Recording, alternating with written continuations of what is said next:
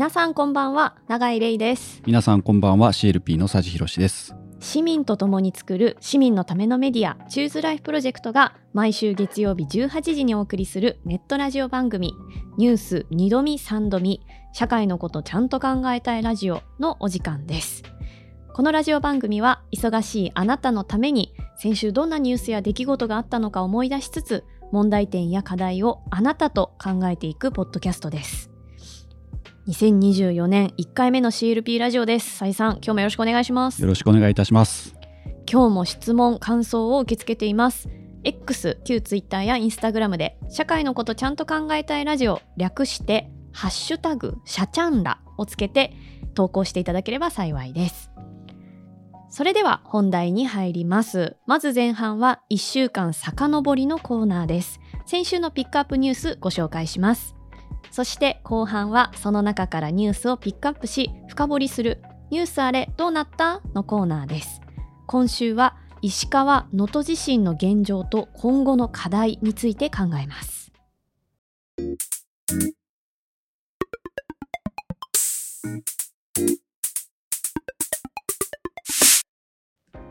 今日は年末年始のニュースを振り返っていきます。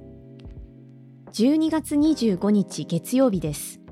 東京都初の痴漢実態調査の結果を公表。女性4割以上が被害経験。東京都が初となる大規模な痴漢実態調査の結果を公表しました。この調査は日本共産党の求めを受けて東京都が痴漢の実態と傾向を把握し対策につなげるために行ったもので都内在住在勤在学の16歳から69歳を対象としてインターネット上で回答が集められました。調査の結果痴漢被害に遭った経験があると回答した人は男女合わせて29.9%性別ごとに見ると女性の45.4%男性の8.6%が痴漢被害を受けていたことが分かりました。被害場所は電車内が8割以上で最も多くその他に路上駅構内商業施設店舗などでも被害が起こっていました。また被害に遭った時の対応としては我慢した何もできなかったが39.2%と最多でその後被害を届け出たり相談したかという趣旨の質問には被害直後でも60%の人が誰にも相談しなかったと答えており被害を訴える難しさも浮き彫りとなりました。東京都は今後特に警視庁と連携して痴漢撲滅のための対策を講じるとしています。12月27日水曜日です。大河原加工起訴訟逮捕起訴とともに違法という異例の判決国と東京都に賠償命令。軍事転用が可能な機器を不正に輸出したとして逮捕・起訴され後に起訴取り消しとなった大河原加工機の社長らが国と東京都に対して損害賠償を求めた裁判の判決が東京地裁でありました。東京地裁は警視庁公安部と東京地検による捜査をいずれも違法とし国と東京都に対して合わせて1億6000万円の賠償を命じました、えー、こちらこの訴訟の経緯を説明しますと、えー、2020年3月化学機械を製造する会社大河原加工機が軍事転用可能な機械を許可なく輸出したとして、えー、社長ら3名が逮捕・起訴されました、えー、社長らは無実を訴え続けましたが約11ヶ月間勾留されその間に大河原加工機の元顧問の男性は胃がんが見つかったものの保釈が認められず被告の立場のまま亡くなりました。その後に、えー、起訴内容に疑義が生じたとして起訴が取り下げられ社長ら残る2名は釈放となりました。えー、社長ら2人と元顧問の遺族が捜査の違法性を訴えて起こした今回の訴訟。裁判の中では証人として出廷した現役の公安部捜査員がえ自らの組織の捜査について事件を作り上げるための捏造を指摘したことでも注目されていました。警察と検察の違法捜査が引き起こした今回の冤罪事件。警視庁公安部の捜査体制や検察による司法手続きの在り方の見直しが求められます。30日土曜日です。年末年始の困窮者支援食料品配布に長蛇の列。控除の欠如浮き彫りに。年末年始にかけて自治体窓口が閉まる中生活支援団体が全国各地で支援活動を行いました。東京都庁前で行われた NPO 法人自立生活サポートセンターもやいなどの、え食料品配布には719人もの人が並びました。また現場では生活医療相談会も開かれました。支援活動に参加したボランティアの一人はこれだけ多くの人が食料品配布に並んでいることに驚いている。こうして助け合うことは大事だと思う一方で本来は政治の役割だとも思うので政府がもっと積極的に困窮者支援に動いてほしいと語りました。東京だけではなく全国でも困窮者支援活動は行われました。宮城や福岡でも年末年始にかけて食料品配布相談会が開かれたほか大阪、愛知、兵庫などでも年末の炊き出し活動が行われました。1月1日月曜日です。石川県能登半島で震度7の地震発生。家屋倒壊多数が被災。急がれる救援寸断されたライフライン。元日の午後4時10分ごろ石川県能登地方を震源とする地震が発生しました。地震の規模を示すマグニチュードは7.6最大震度は7で石川県の輪島港では1.2メートルの津波も観測されました。被災地ではその後も余震が続く中救援活動が行われていますが家屋の倒壊が多く連日犠牲者が増え続けている状況です。被害の大きかった石川県内では1月7日時点で死亡者は120人以上。安否不明者は190人以上。また3万人以上が避難を余儀なくされています。土砂崩れや道路の損傷で大型トラックなどが入れなかったり海からの支援輸送も沿岸の水深が浅いために時間を要しており救援活動は徐々にしか進められない難しい状況です。このニュースについてはニュースあれどうなった？のコーナーで現地からの情報も含めて詳しく掘り下げます。1月7日日曜日です。自民党裏金問題で初の逮捕者。安倍派池田義孝衆議院議員と秘書。政治資金規正法違反の疑い。自民党の所属議員による裏金事件で東京地検特捜部は自民党最大会派清和政策研究会いわゆる安倍派に所属する衆議院議員池田義孝容疑者と政策秘書の柿沼和弘容疑者を政治資金規正法違反の容疑で逮捕しました。昨年から続いてお伝えしているこの事件自民党の所属議員が政治資金を集めるためのパーティー券の販売ノルマを超えて集めた収入を議員個人に還流した上一連の流れを政治資金報告書に記載せず事実上裏金化していたとされる問題です。今回逮捕された池田議員と柿沼秘書は直近5年分の政治資金収支報告書に裏金として還流を受けたパーティー券の売上合計4826万円を寄付収入として記載しなかった疑いがあります。こうした裏金化自体は自民党議員の多くが行っていたとみられますが今回池田議員らが逮捕された理由は池田議員らが関係先にあったデータの記録媒体を破壊して証拠隠滅を図った疑いが強いためとみられます。政界を揺るがす汚職事件。検察の動向に注目が集まるとともに有権者が政治を変えようとするかどうかが問われています。ということで年末年始のニュースを振り返ってまいりました。はい、えーまあ、この「シャチャンラ」でも年末にはお伝えしたんですけど新宿都庁下で行われている食料品配布に700人が超えていると、はいえー、2年前もその年末の取材時には600人超えていて、まあ、多くなっているっていう話もしていたんですけども本当にこう年々増えているっていう印象を受けたんですけども、はい、永井さんは年末のこの支援活動にボランティアとして参加されたと伺っていますがはいそうですねあの3年ぐらい前からあのちょくちょくボランティアには参加してるんですけれどもあの人数ますます増加傾向にあってで女性も多くいらっしゃるんですよね。でこれはあの、まあ、長年支援続けている方からからしても、まあ、異常な異例な状態だというようなお話でした。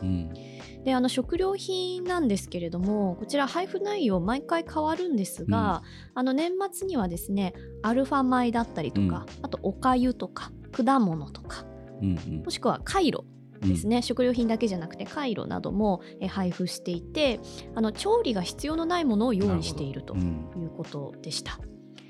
であの食料品配布だけでなくてですね相談会もあのしておりますので、うん、医療相談や生活相談なども行ってるんですが、うん、まあ、佐治さんもねあの一緒に取材を伺ったことありますけれどもそうですね。都庁前の路上でですね、うん、椅子を置いて行うんです、ね、そうですね。その場で本当に食料配布が終わった後にすぐ相談を受けられるような体制を作られていて、はい、はい、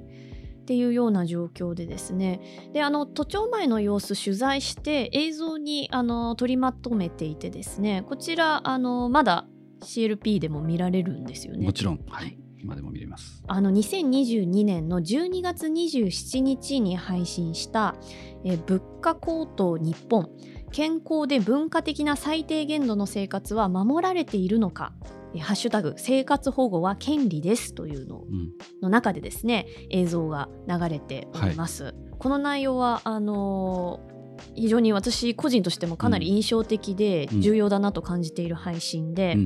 まあ、13年以降生活保護基準引き下げられているわけですけれども、うん、まあ、そんな中で果たして本当に憲法25条で保障されているような、健康で文化的な最低限度の生活というものはそうですね。守られているんだろうかっていう問いをですね、うん、あの支援現場の声から一緒に考えているものですので、うんはい、あのちょっと前の配信にはなるんですけれども今見ても全然はい、はい、つながってくる話だと思います。ぜひご覧ください。以上1週間遡りのコーナーでした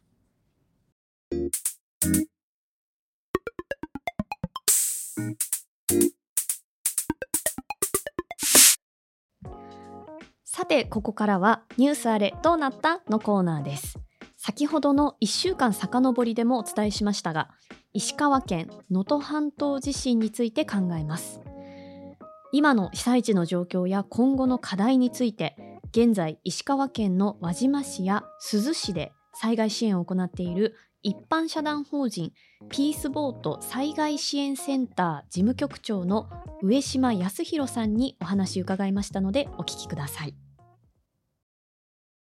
まだまだ被災地は余震がすごい続いてまして、被災者の方々も体育館の中で大きな揺れを感じると怖がっていたりして、うん、えー、私たちもすごく、あの、携帯のアラートが鳴って、うん、えー、びっくりするようなことがあります。うん、ですので、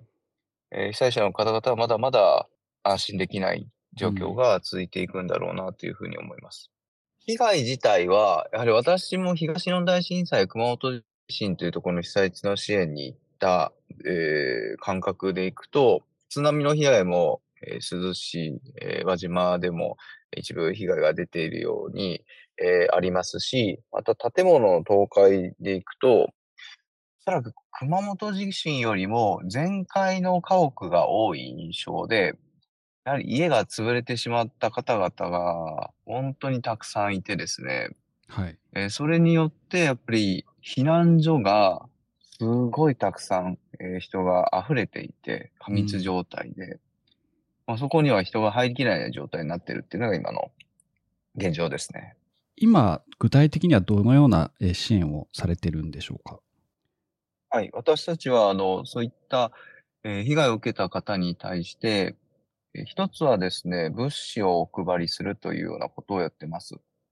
でそれはあの避難、まず避難所がとても環境が悪くてですね、はい、えー、水や食料、えまた暖房器具、え毛布、まあ、布団も水も、えそういったものもない状態のところが、えまだまだたくさんあります。まあ、ほとんどって言っていいほど、えです。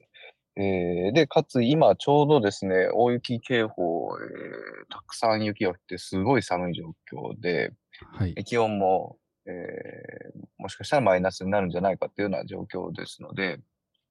うん、そういった、えー、ところに対して、まずは、えー、食料、命をつなぐためのような物資っていうのをお配りしていますね。うん、なるほど。あの、今先ほど雪っていう話もありましたけど、今あの報道では、えー、孤立している集落があるっていうふうにも、えー、一部報道ではありますけど、そのあたりは今どういった状況なんでしょうか？はい。あの、孤立自体は少しずつ解消はしていますが、まだまだ全然いけていない地域、行政の方でも把握できていない地域っていうのが、うん、えー、たくさんあります。あの、発災から5日目ですかね。はい。で、えっ、と、初めて水が届いたよっていうような、うん、えー、いただいたっていうような地区があったりして、えー、まだまだこう、そういう地域が、小さい集落が点々としてるので、能、登、半島の地域、うん、で、かつ山、揺れによって山が土砂崩れを起こしていて、通れなくなっていて、道が。はい、そういった地域がまだ無数にありますね。うん。あの今後ですね、まあ、支援するしていく中でどうした問題点がこれから課題があるっていうふうに考えていらっしゃいますか？はい、えー、まず大きいなと思ってるのはですね大手のメディアの方のあの数が少ない印象があって、日本全国にこういった石川の状況が伝わってるのかなっていうところがあります。被災者の皆さんの生活の状況っていうのが伝わってないんじゃないかなっていう。避難所は本当に環境劣悪ですし、うん、これから改善していかなきゃいけない、えー、こともあります。一方で、こう、この能登半島自体は道路がけあの、アクセスがもともと悪くて、電車も今廃線になって止まってますし、えー、公共交通機関もかなり少ない状況でした。で、そこにこう支援に行こうとなると、やはり道路でしかないんですけれども、その幹線道路が全部えー、今、ぐちゃぐちゃになっちゃってるので、はい、すごい、あの、渋滞が起こってます。ですので、支援に行くにも、なかなか難しいなっていうところが今はありますね。あと、まあ、全国的にもあの支援ができないかと、今現状、まあ、いろいろ規制がかかっている状況で、はい、私たちにできることっていうのは何かあったりするんでしょうか？はい。支援は確実に必要です。あのー、皆さんの助けが必ず必要で、えー、被災者の方は非常に困ってますし、えー、これから生活再建という非常に長い道のななっていきます。でもちろん人手というマンパワーも今後必要になってくると思いますが、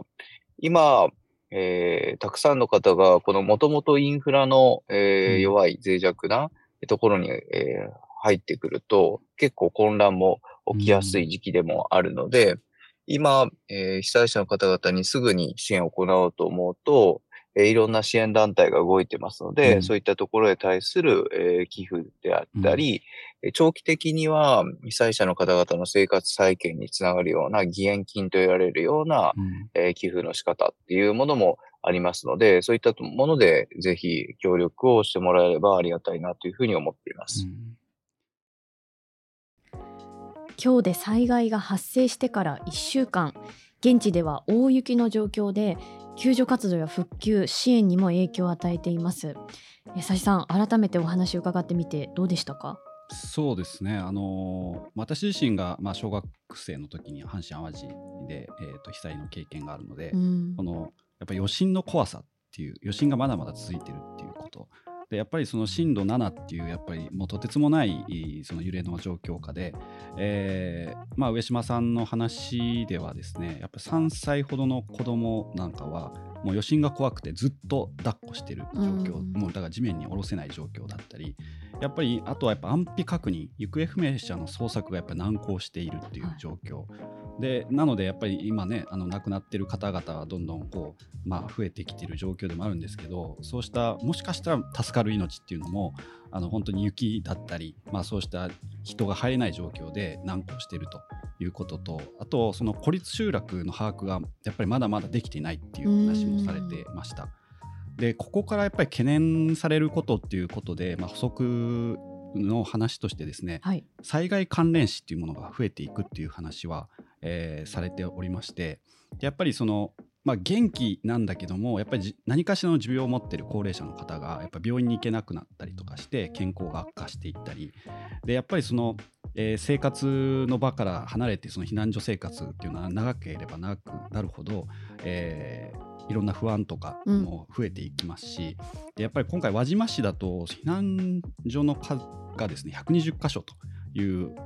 かなり多い場所で避難所が開かれていて。でやっぱりその行政だったり支援団体が入っても支援が行き届かないっていう状況だったり、うん、でその行き届かなくなると、まあ、食料だけじゃなくてそのトイレの、まあ、汚物が溢れてその衛生的な環境だったり。で先日もなんかノロウイルスが発生して、うん、まあ、そうそうなると本当にあの避難所の環境が劣悪だっていうふうに先ほど上島さんも話されてましたけどそうした状況って実は伝えられてないっていう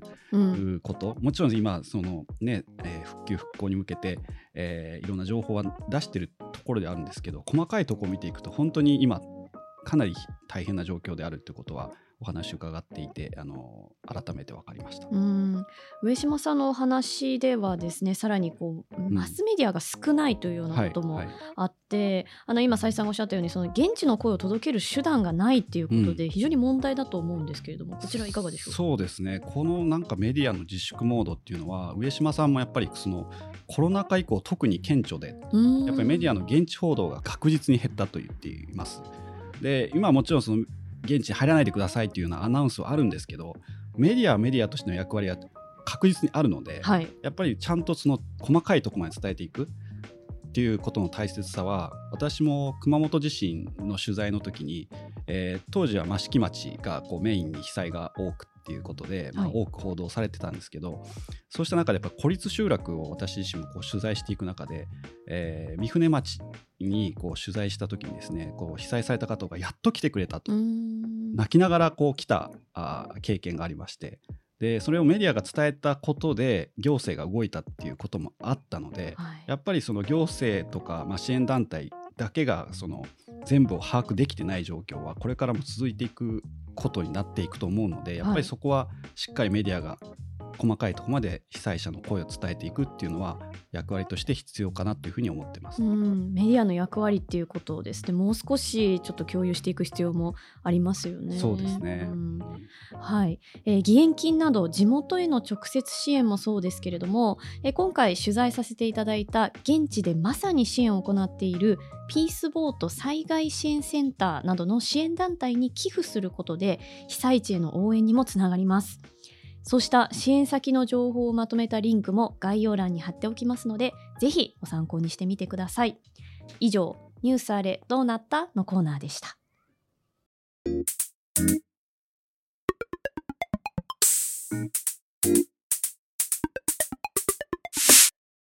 最後に CLP からのお知らせです。明日1月9日火曜日夜、YouTube で ChooseTV 新年会議社会を動かすために今年できることを生配信します。ここで CLP のリニューアルについてもまとめてお話しするので皆さんぜひご覧ください。はい、えー、こうした ChooseTV やこのニュース2度見3度見社会のことをちゃんと考えたいラジオは、えー、市民サポーターのご支援で、えー、実現しております。知りたい時に知りたい情報を、えー、お届けするために全てのコンテンツを無料で公開しています。必要な人が情報を得られるようにと、えー、無料で配信することをモットーにしておりまして、えー、この活動を続けていくためにはあの皆さんのご寄付を必要としております。みんなのためのみんなで作るメディア、えー、チューズライフプロジェクト。どうか皆さん一緒に CLP 市民サポーターとして、えー、この番組を、えー、CLP を作っていただけませんでしょうか。皆さんのアクションの一つとなれるよう、えー、これからもメンバー一同心を込めて制作していきたいと思っていますのでどうぞよろしくお願いいたします。サポートの種類にはその都度ご支援いただくワンタイムサポーターと毎月ご支援いただくマンスリーサポーターがあります。関心のある方公式ウェブサイトからご支援のお願いをご覧ください。ぜひご協力お願いします。ということで、えー、本日もお聞きいただきありがとうございました。また来週お会いしましょう。さようなら。さようなら